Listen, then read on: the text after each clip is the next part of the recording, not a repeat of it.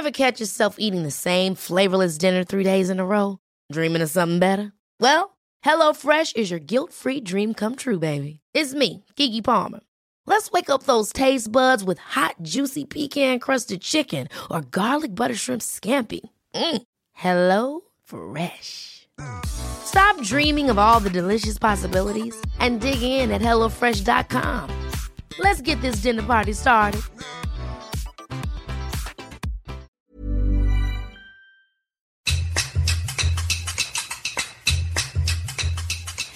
Hello, I'm Mika Simmons, and welcome to this very, very special episode of the Happy Vagina podcast in partnership with Venus. Coming up, we have Venus ambassador Alex Light, body confidence campaigner, and self esteem raiser. Speaking of razors, we delve deep into how she uses the new Venus razor to give herself the very best pubic shave. But before we go there, I'd like to tell you a little bit about our sponsors. This episode of the Happy Vagina podcast has been brought to you by Venus.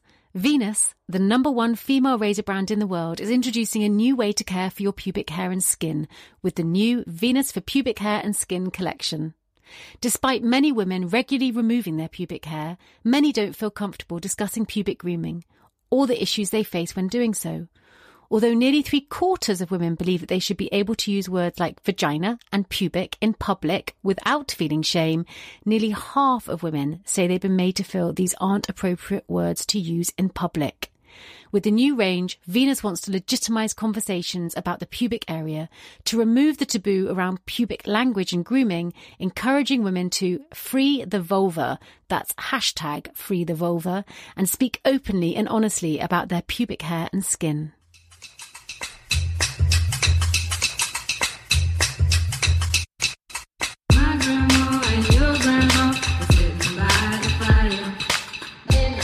Welcome to The Happy Vagina, a podcast dedicated to celebrating pioneers in the female space who have made a difference in women's health, equality, and relationships. Each week, we chat to an inspiring human as they explore the experiences that completely change their outlook, promising not only to educate, but also to entertain and enlighten. And in this week's special episode, we are joined by body confidence and anti diet culture campaigner Alex Light. Alex spends her life helping women feel better about their bodies. She talks openly about her relationship with diet culture, eating disorders, and disordered eating. Alex, welcome to the Happy Vagina. Oh, I'm so excited to be here. Thank you so much for having me. As I mentioned, you are a body confidence campaigner, and that's almost a new terminology. We had Stephanie Yeboah on season two, who really explained to me the history of body positivity and how actually that was a movement within the black communities. And you've really honoured mm. that, haven't you? Yeah, I, I, I absolutely try to um, honour that as much as I can. Um, it's difficult because the two spaces are so closely linked and they have been so they've been combined really by the media, um, which is I think is a real shame because as you said, that movement, body positivity, was started by black fat women for black fat women, and it's you know a, a shame now to see that message sort of include thin white women who are not pushed to the margins of society. Um, so I, I try and make that distinction as much as possible and sort of stay in my lane. And I, I try to, you know, let those you know let those women who do face fat phobia and racism let those speak you know let them speak for themselves on these issues and try and sort of uplift their voices on these issues as much as I can. When was the first moment that you heard that because actually I didn't know I think maybe I'd seen a little bit about it but Stephanie really enlightened me. Do you remember the first moment that you sort of heard and understood that body positivity was something that, as a white uh, body campaigner, you shouldn't be using as a terminology. Do you, do you remember when you first understood that? Good question. And actually, it was in an article. Um, so I think I was uh, researching articles to write for Hello Magazine um, around body positivity, and I found an article about why thin white women shouldn't be aligning with the body positive uh, movement. And I was like, what? And at first, I felt um, I, I, almost felt a bit defensive like well why can't mm. everyone be involved in this message everyone has their own struggles mm. and i started to delve into it and realize like actually this is incredibly important to make the distinction between the two mm. um it's it's vital mm. for you know thin thin white women cannot take over this move, movement because then where's a safe space for people who you know genuinely need it so body confidence is your yes. is your is your is your tag your handle your thing.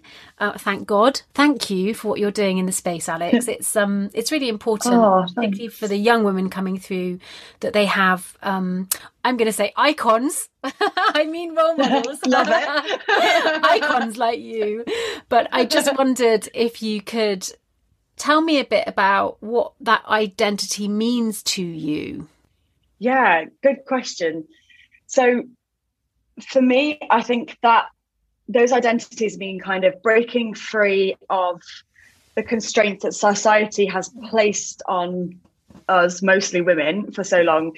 And these, you know, these constraints are arbitrary, you know, rules and standards that have been enforced on us, like having to be thin or as we're going to get into you know having a completely hair free body and i want to help women feel good and confident in their own skin and their own bodies exactly as they are. But like that doesn't mean that I'm not against women uh, changing their bodies because I think it's incredibly important to have full body autonomy and also the means of self-expression whatever that might look like for you know for some people that might be makeup for me for example i absolutely adore makeup and I wear it most days, um, even if I'm not going out, just because I love it. Like me sitting down to do my makeup is like a, a, form of therapy. But anyway, but it can look like, you know, makeup to some people, or it could look like, you know, even aesthetic body goals or shaving. Mm. And I think the distinction that I really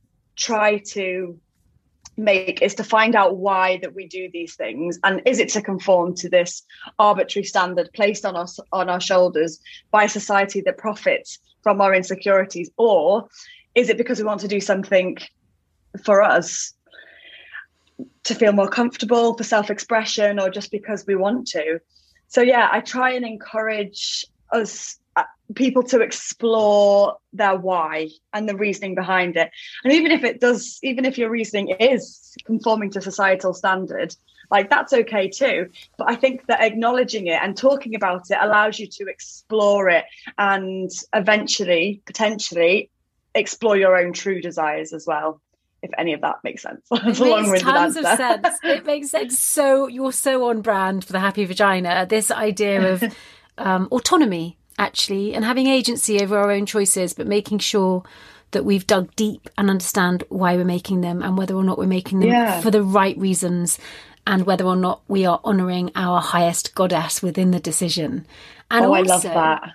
Also, like just deeply recognizing that it can change like not not from day right. to day from year to year i had this great conversation with jess megan and, and she said i don't know about you mika but basically I've really grown into my campaigner woman. And I just thought, oh, yes, that's true. That's absolutely true. Yeah. Because when, when I started the Lady Garden Foundation seven years ago, I called it Lady Garden because I didn't want to say the word vagina. And now I'm out there going, we have to say vagina as much yeah. as possible. so we all we all change and grow. So it's so true, and I think you know we we don't want to be wrong and we don't want to change our mind but the, the like the truth is that we're so fallible and we make mistakes all the time and also we evolve and grow so much as well so it's okay to change our mind and it's okay to say that you know that wasn't right for us back then but it's right for us now and i think that's really important as well and part of I believe like a, a big part of feminism as well. Mm. At least it is for me, like having that ability to assess and analyze and change your mind and change your beliefs and mm. and be okay with that. Yeah, and the bottom line is is that the reason that we lock ourselves down or other people down into these uh, perceived categories, that person is that or I am this person, is to try and feel mm. safe. But anyone who's done any kind of spiritual investigation knows that the that true safety the deepest safety lies in not knowing. To be able to say, I Yeah. don't know, I don't know what's going to happen tomorrow is actually much safer than saying, I know everything and I am this person and defining ourselves. You, Yeah. you, Yeah. you have had a journey. So just reflecting what we're saying, this woman that I am speaking to now has been through quite a journey to get to be this woman who may change again next year.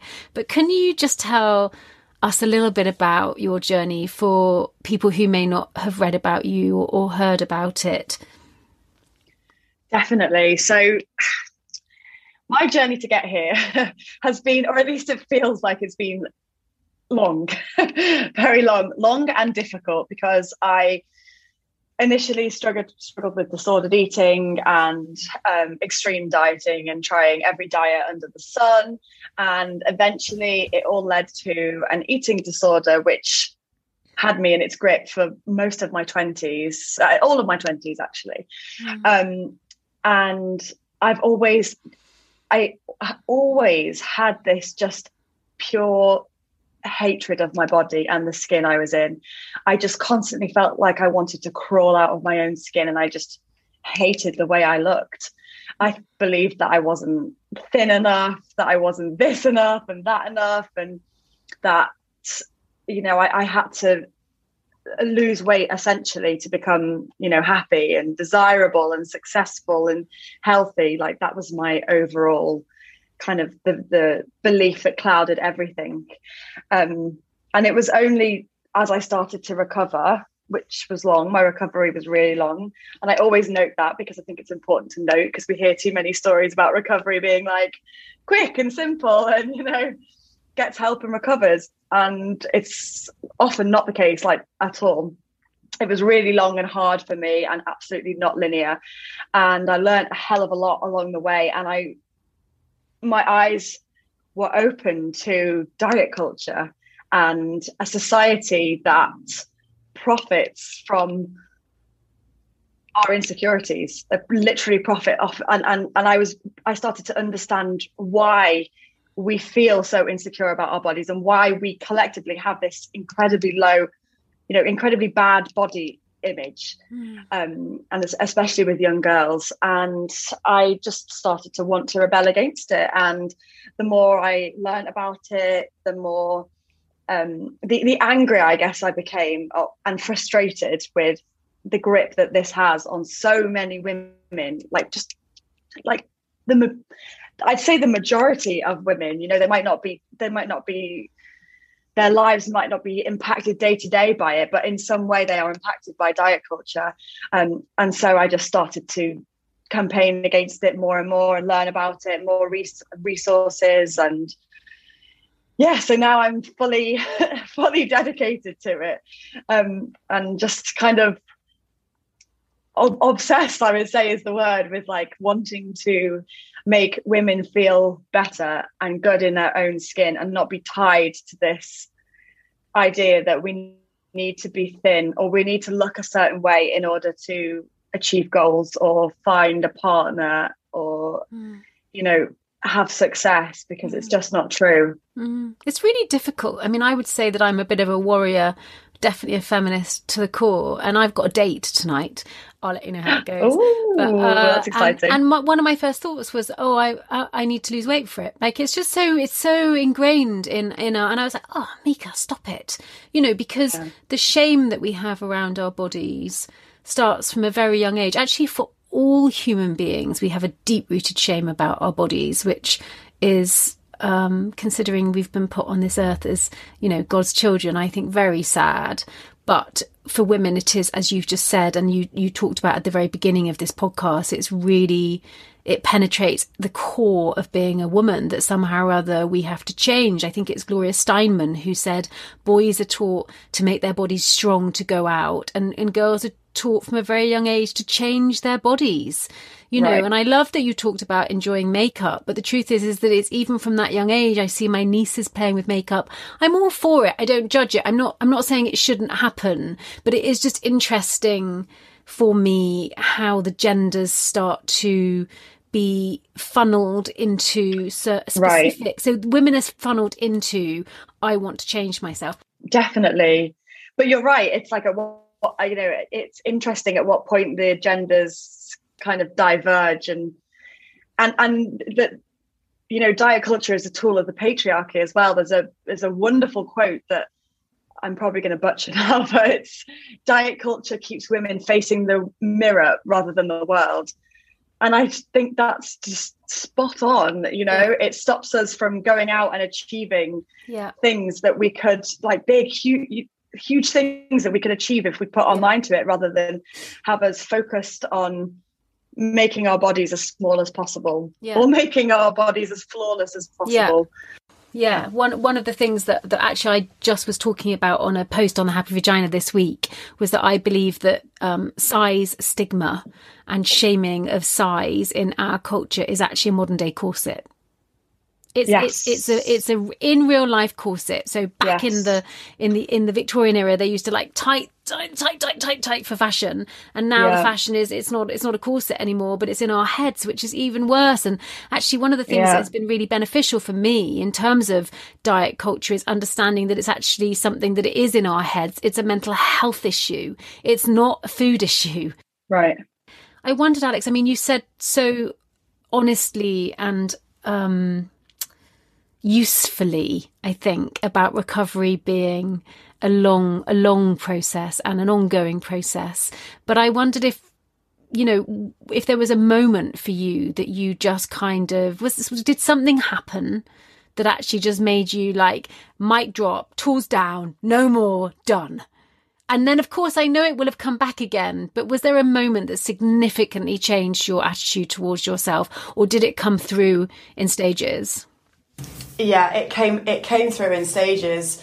I always i always like to think of it as um imperceptible bits of progress that all added up to become to look like recovery and to, to look like real progress because I think I was always looking for that like aha moment in recovery because I'd heard it so many times before and I had um, I'm a bit of an obsessive person. Like when I've got my mind on a subject, I, I want to just go, go, go and learn about it and, uh, you know, immerse myself in it as much as possible. So I'd watched um, countless videos and documentaries about anorexia recovery and read so many books. And everyone seemed to have this moment where everything clicked just like that. And everything made sense from then on. And I was always looking for that and I never had it.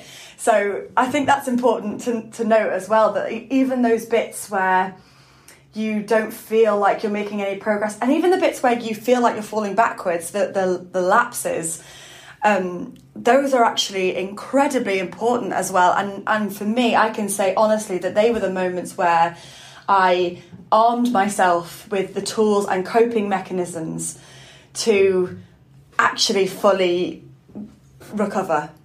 So I think I think for me it was it was it was a lot of different things, but something that was incredibly important with um, body image, not necessarily uh, anorexia recovery, but body image. What was really pivotal was finding an anti diet culture community. Um, people online, discovering people who looked like me and also people of all different shapes and sizes and races and genders who were totally unapologetic about how they looked and confident and comfortable in their own skin. And that gave me the confidence I then needed to begin to tackle my own insecurities and my issues with my body image and understand that the way I felt about my body, that it needed to be flawless, that it needed to be thin, was con- it, it was conditioning. You know, like you said, it's in the mind. It, was conditioning by a society that had something to gain from making me feel that way. It, it wasn't innate. And recognizing that was so powerful for me. And also recognizing, you know, seeing people who look like me and me thinking, she looks great. She looks amazing. Like, cool. Like, and, and what? Like she looks great, and that's that's all there is to it. And and me realizing that I could say that about someone who had a fairly similar bod- body to me, but I couldn't say that about myself.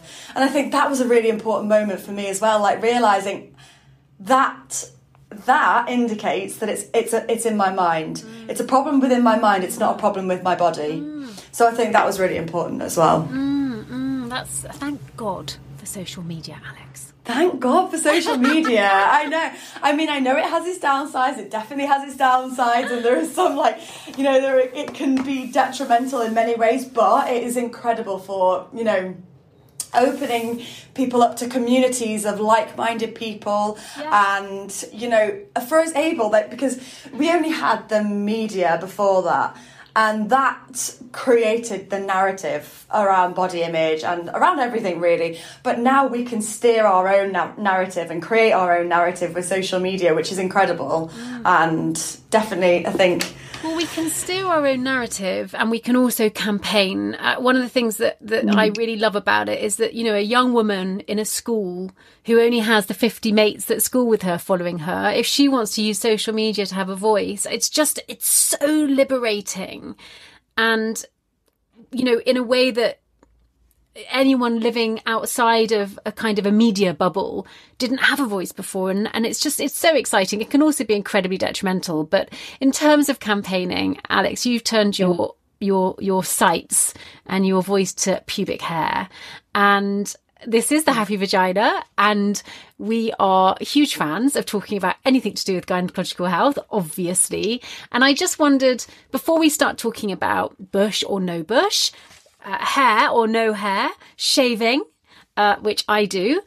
Uh, I wondered if yeah. we could just talk a little bit about your own personal experience with your gynae health because I've had struggles with food all my life and I think it's definitely impacted my sex life um, in the sense mm. that I think that it can take away from our sensuality, but it can also, if you do struggle with anorexia to a very um, severe extent it can it can impact your periods and i just wondered kind of whether or not your mm. your journey has impacted your relationship to your gynae health your vagina your all of that area of your body hairier yeah. all of that i am so on brand so on brand all of that hairier hair of your body uh, if it did impact word. it and and and and and actually where you're at with it today like you know what what what's that been journey been like for you yes so i think i think that um that sort of shame around my body uh applied to all areas of my body you know not just how thin i was or how much cellulite i had mm. but my vagina as well. I, I mm. grew up in a really reserved household and I have four sisters as well, but we never, ever, ever discussed anything to do with vaginas. If it ever had to be referred to, which was very rare, it was simply known as down there. Mm. like just down there. Mm. And, that, and that was it, you know? And I think I saw that, I kind of saw that attitude reflected back at me in society too. I was very aware that vaginas and vulvas were a taboo subject and it it led to for me to a lot of um, misunderstanding i think and misinformation around the pubic area. And i think that's actually the case for many many women because we don't talk about it because it's it's taboo to talk about it which is crazy which is just wild because it's literally a part of our body and it's just wild to me that there is just so much taboo around it. And i think because of that because we don't there is that taboo we don't have this open and honest discussion around mm. it so therefore i had just no idea what was normal what wasn't normal. I mean when i first when i first developed pubic hair i was like oh my god what is this? I was horrified. I was like, oh, mm. oh no, this is awful, mm. you know, mm. because I'd never had the conversation and no one had ever said to me, that's normal. That what that's what happens when you enter puberty. And I was just really taken aback and really disgusted by it is is like shameful about it as well. Um, and say, same with same with periods, really. I mean, I was really, I was quite late to get my period and I was too scared to tell anyone that I hadn't had it yet. I was too embarrassed. So I just said that I had already had my period and I just pretended, you know, to, to be on my period. Um, and yeah, I just, I just think like I'm so happy now that there is you know people like you mm. doing this wonderful podcast and mm. talking openly about these issues and venus who are opening the conversation and, and you know campaigning to free the vulva which i love mm. um, and i just think it's so incredibly important because it doesn't do any good to to have this subject be a taboo and for that to be then you know uh, no dialogue around it i think that's really damaging for girls do you want to know what's really interesting is that we couldn't be in terms of I mean, I feel we're kindred spirits. Just put that there. But like, we couldn't. So I had a feminist mother who had vagina examining okay. workshops in our home. Wow. I have a brother, no sisters, and I got my periods very early. Right. And I can tell you, Alex, that I did exactly the same as you. I lied and said I didn't have my periods. Really? I was mortified when the pubic hair came through because I didn't know what it was. So, what I think we're actually coming to here in this conversation is a deep realization that actually our, our stories, our family stories, are not potentially the real issue. I think there's something much, much deeper underneath it. And this is our base chakra yeah. as women. This area of our body is the most sacred part of our, for all human beings actually. Yeah. For every human being. This is where life comes from. For men and yeah. for women. This is where life comes from. And somehow or other, I would suggest through religious texts and also through um, uh, historical shaming and confusion and fear of that area of the body, fear of the menstrual cycle, you know, fear of, of men's desire potentially. But I think that mm. it's potentially much deeper than our family histories. And I've only just realized that from real, you're, you're sharing, you're telling me these things. I'm going, but I did that, but I did it the opposite way around. So there must right. be something much deeper going on yeah. here. Hey, I'm Ryan Reynolds. Recently, I asked Mint Mobile's legal team if big wireless companies are allowed to raise prices due to inflation. They said yes. And then when I asked if raising prices technically violates those onerous two year contracts, they said, What the f are you talking about, you insane Hollywood ass? So to recap, we're cutting the price of Mint Unlimited from $30 a month to just $15 a month. Give it a try at mintmobile.com slash switch. $45 up front for three months plus taxes and fees. Promoting for new customers for limited time. Unlimited more than 40 gigabytes per month. Slows. Full terms at mintmobile.com. Hold up. What was that? Boring. No flavor. That was as bad as those leftovers you ate all week. Keke Palmer here, and it's time to say hello to something fresh and guilt-free. Hello Fresh. Jazz up dinner with pecan-crusted chicken or garlic butter shrimp scampi. Now that's music to my mouth. Hello Fresh. Let's get this dinner party started. Discover all the delicious possibilities at hellofresh.com. And I, I think that the the, the the area that we're in is is is talking about shaming and one of the things that I wanted to speak to you about specifically is and it comes to hair and removing pubic hairs. So thank you for mentioning Venus, and um, because Venus are bringing out a specific razor for shaving your vagina area, uh, your your pubic bone area, and uh, which I'm really excited about. I've used Venus since I was since they came out, um, so because they weren't around. But my first experience of shaving was as a teenager. My mother came into the bathroom and I was shaving my legs, and she went absolutely ballistic. My feminist mother, she was really? like, "Yeah," because I was shaving the back of the top of them. You don't do that; it grows the hair back, etc. Anyway, she then actually went off and chatted to loads of her female friends, and because my mother was a true feminist, she came back to me and she apologized Really? Yeah. Oh, wow. Yeah. And she said that she was sorry that there were women who, I feel really emotional. There's always a moment.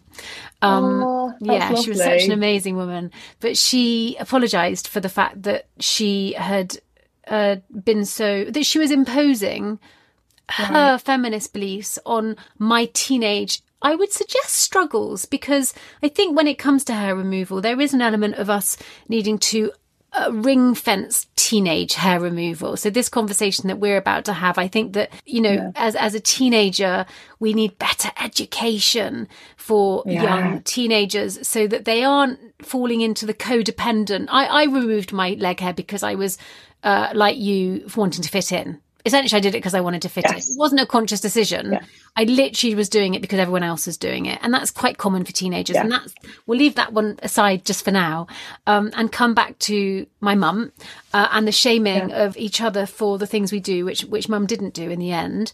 But I just, I think in this space of hair removal, because Venus have got this razor coming out, which is specifically for removing your, your, your body hair. And one of the things that upsets me the most Alex, the most is the sh- within the women's movement is the shaming of other people's choices. And I wondered what your Right. thoughts were on that. Yes, yes. This is, do you know what? This is something I talk about a lot um, because um, it is it is related, but with diet culture, you know, I, because I'm anti-diet culture, a lot of people say, "Well, then you can't be pro weight loss," and I'm like, I am for what women doing whatever they want to their body, whether that means gaining weight, losing weight, shaving their entire body, or letting their hair grow completely, ungroomed completely. I think it's so important. Like, and that that to me, I don't know what you think, but to me, that's that's at the core of fe- feminism. To me, is allowing women to do what they want to do without judgment, as long as it's not hurting other people, obviously, Yeah. or like causing direct harm. Yeah. But letting them do whatever they want to do with their bodies. Yeah. I think it's absolutely up to you whether you decide to shave, not shave. It's it's it's totally your choice, your body and and your choice. But I think it's uh, what I think is is really good is that you know a lot of women do choose to shave, Mm, and so like you said, we need more education around that mm. because rather than this be like this taboo thing, like you're supposed to be completely hair free, but we're not really going to tell you how to do it properly, Mm. and we're going to leave, leave you being we're going to leave you quite uncomfortable and not knowing what this is and that is, and you know with these ingrown hairs and this irritation and itching, but we don't really care about that. We just want you to be hair free, right? Like that's kind of at least that's how I felt. Like I'm supposed to be this way, but I don't really know how to do it properly. Um, so that, that's what I love about and what Venus is doing as well is like opening this conversation up around it and showing us how to actually, if you want to remove your pubic hair, this is how to do it to get the best results that, and that you aren't uncomfortable. Yeah. So Yeah. Yeah. I, I, I think um, one of the things that I find really difficult in the space of like blaming and shaming is that there is a message around it that um, you're.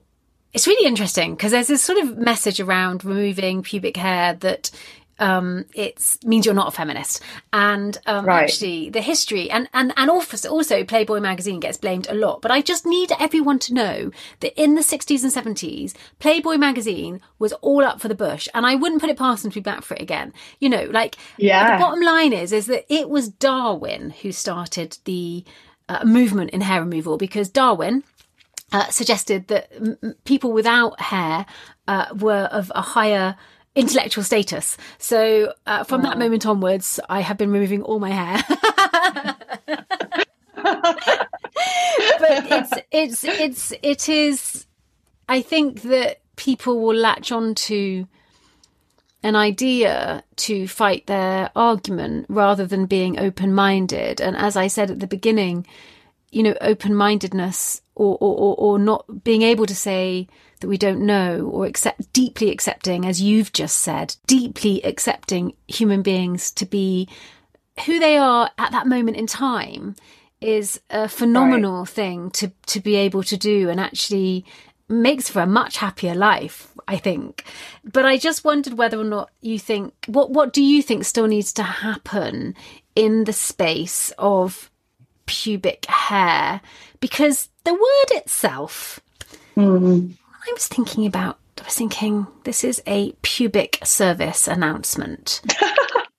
Mika Simmons, host of The Happy Vagina, was like, oh, pubic. Yeah, that is kind of like, I don't use it. yeah, I don't yeah. use it. I don't. I don't use it. Like we need to reclaim this. And then I was thinking about um, pubic hair, and I was thinking, what is pubic hair? Is it the same? Why is it so special? What is so different about it? You know, and And and so I've done my own kind of little introverted chat with myself, which went particularly well. I just wondered what you think needs to happen in the pubic hair space still to get people to feel less um, frightened. Is the word I'd use less frightened of it?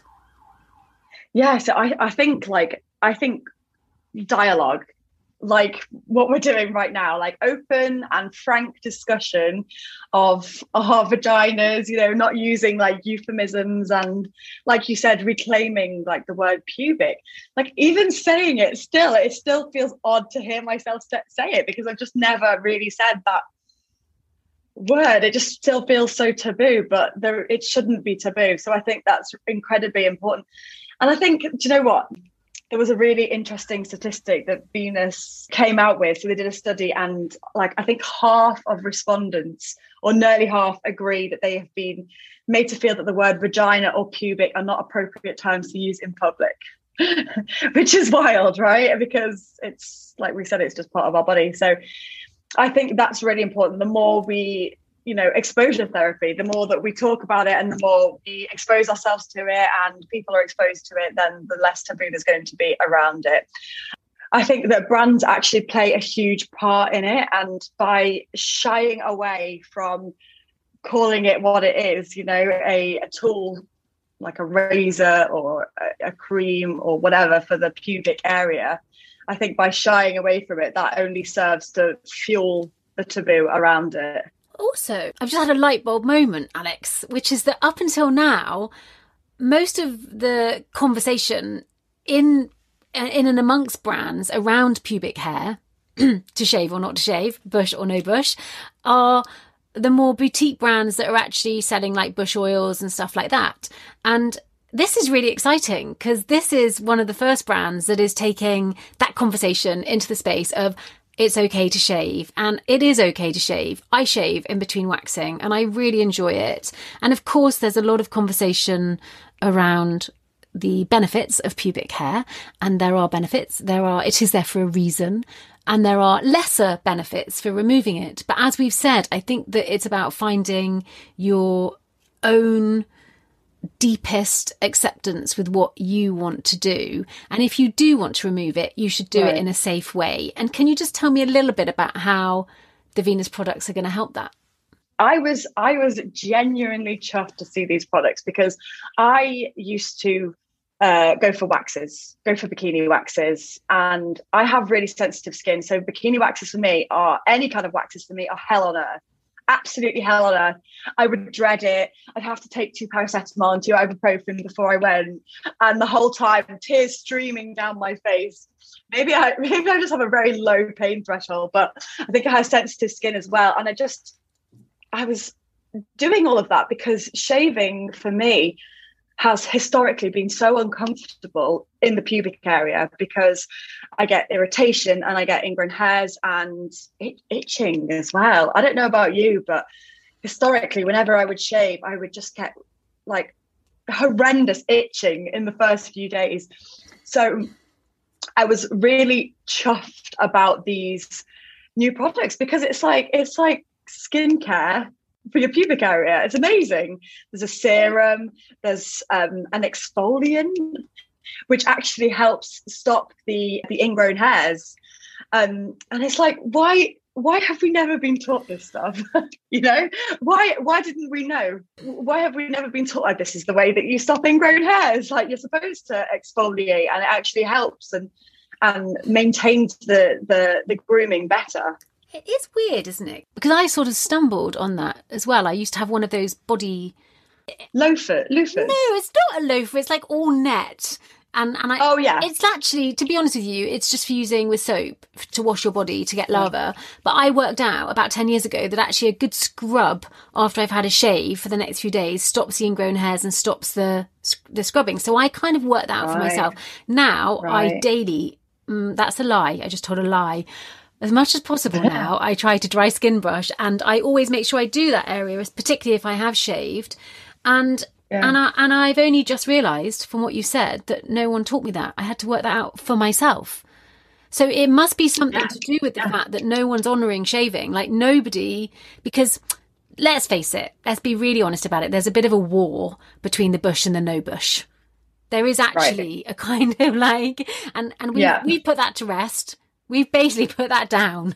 We're not interested in that. But what that potentially has meant is that the strongest voice has been around how to look after your pubic hair and that no one's been really teaching us how to look after that area if we want to shave. Really right. interesting. I hadn't quite realized that that I'd had to sort of teach myself. Yeah, you you did. I'm I'm like well done for coming up, up with that for yourself because I did, I couldn't. I just turned to waxing because I was just too uncomfortable. And yeah, there's like the new Venus razor as well. It's smaller mm.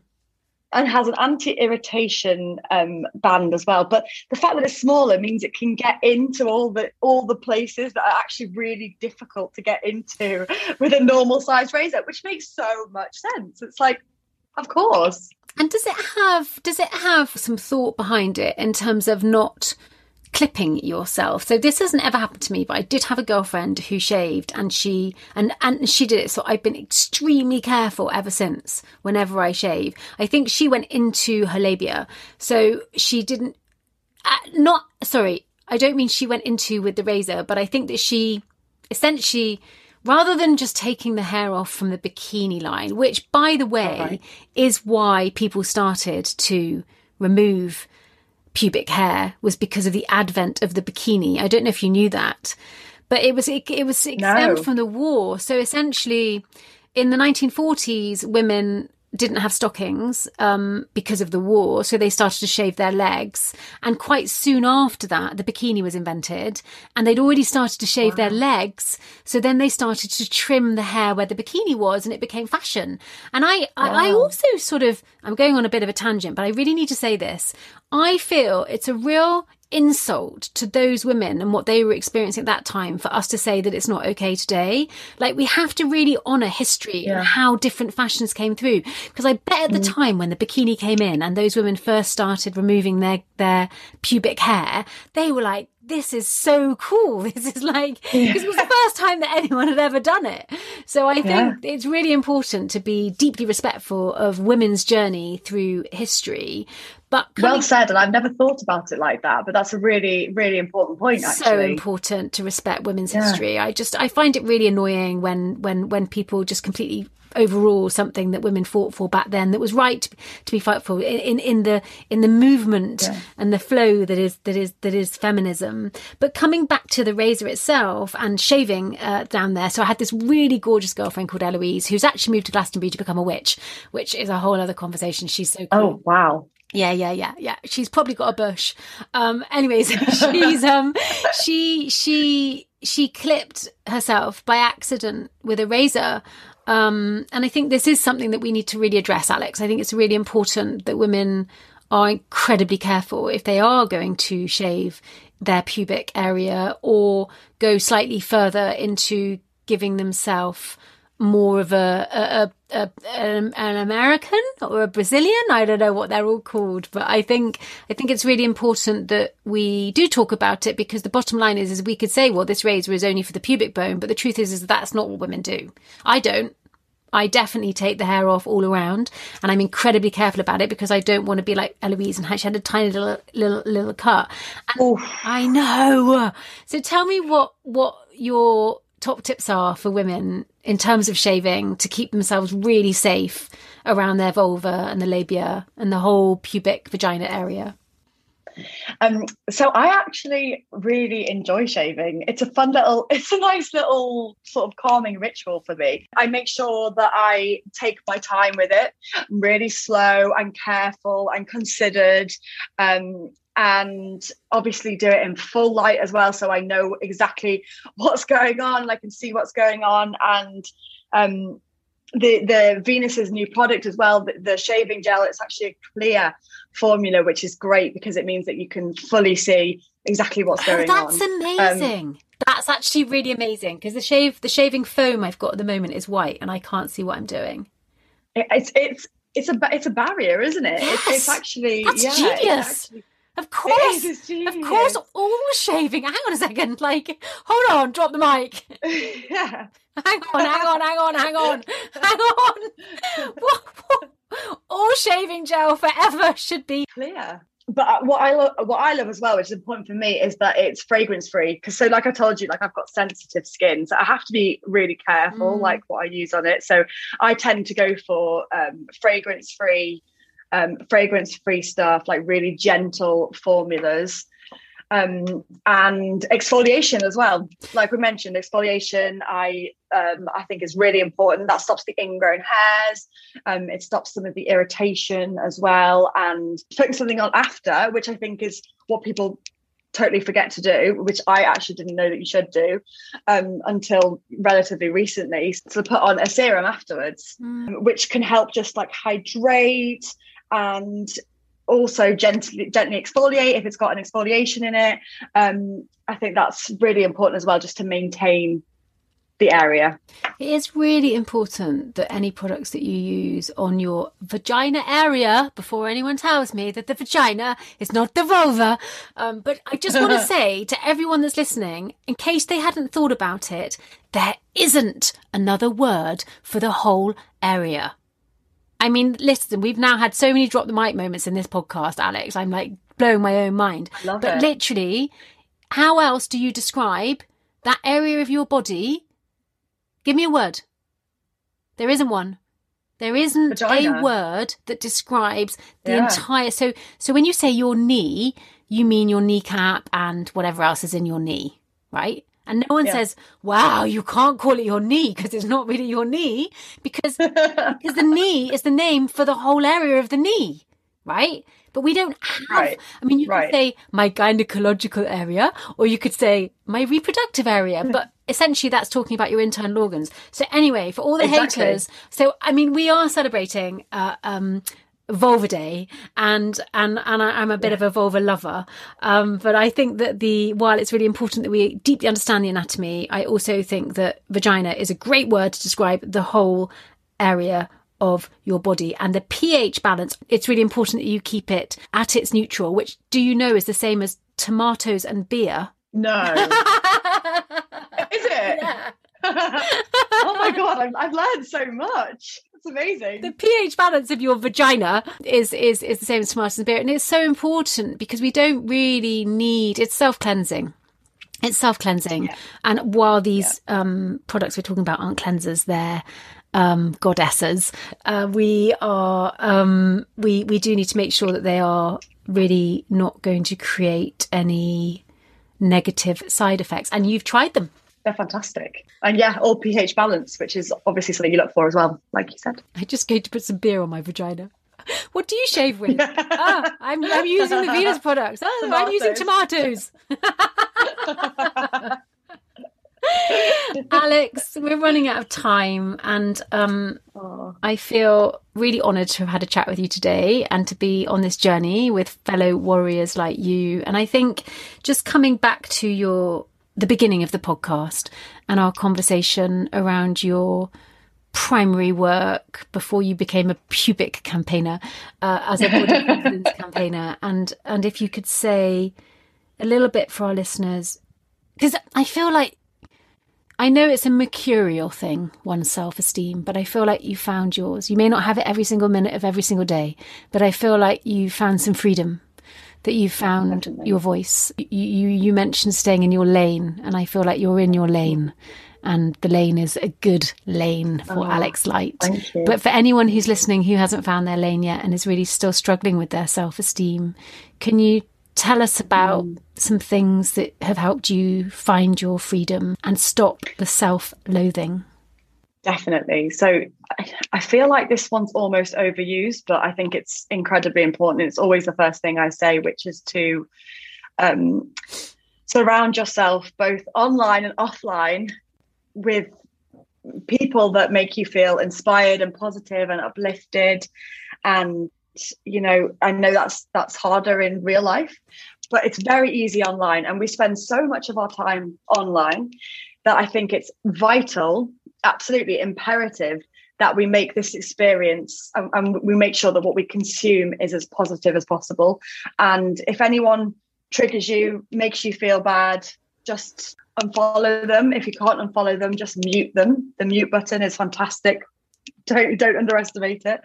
And make sure that your your space is just um, serves you as best that it can and follow people of all different shapes and sizes like i was talking about before what was what was actually a pivotal moment for me was following people that looked like me and following people that didn't look like me as well following people that were in much larger bodies and much smaller bodies and i think that exposure to all different kinds of people and how you know how the world looks as a whole rather than just how the media tells us a person is supposed to look.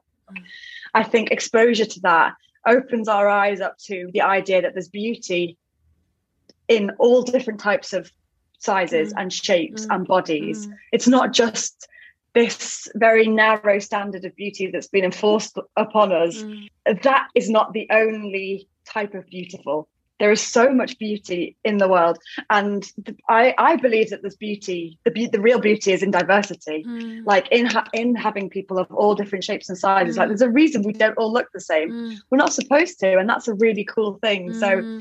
i think opening your eyes up to that is really really important and will really help you start to accept the way you look hmm. and appreciate your differences hmm. rather than wanting to change yourself to look like a certain celebrity or you know changing yourself to fit into that standard of beauty. Mm. but open you know but make you realize that actually your quirks and your so perceived flaws i'm putting that in air quotes um, are what make you beautiful what make you unique and diverse. And that's really really a cool thing. So i think that is my like top tip to anyone i'll say like just just yeah try and expose yourself to all the beauty in you know how people look. There is so much beauty outside of what we are told is beautiful. Mm, those are amazing. Stay really open-minded and within that to thine own self be true.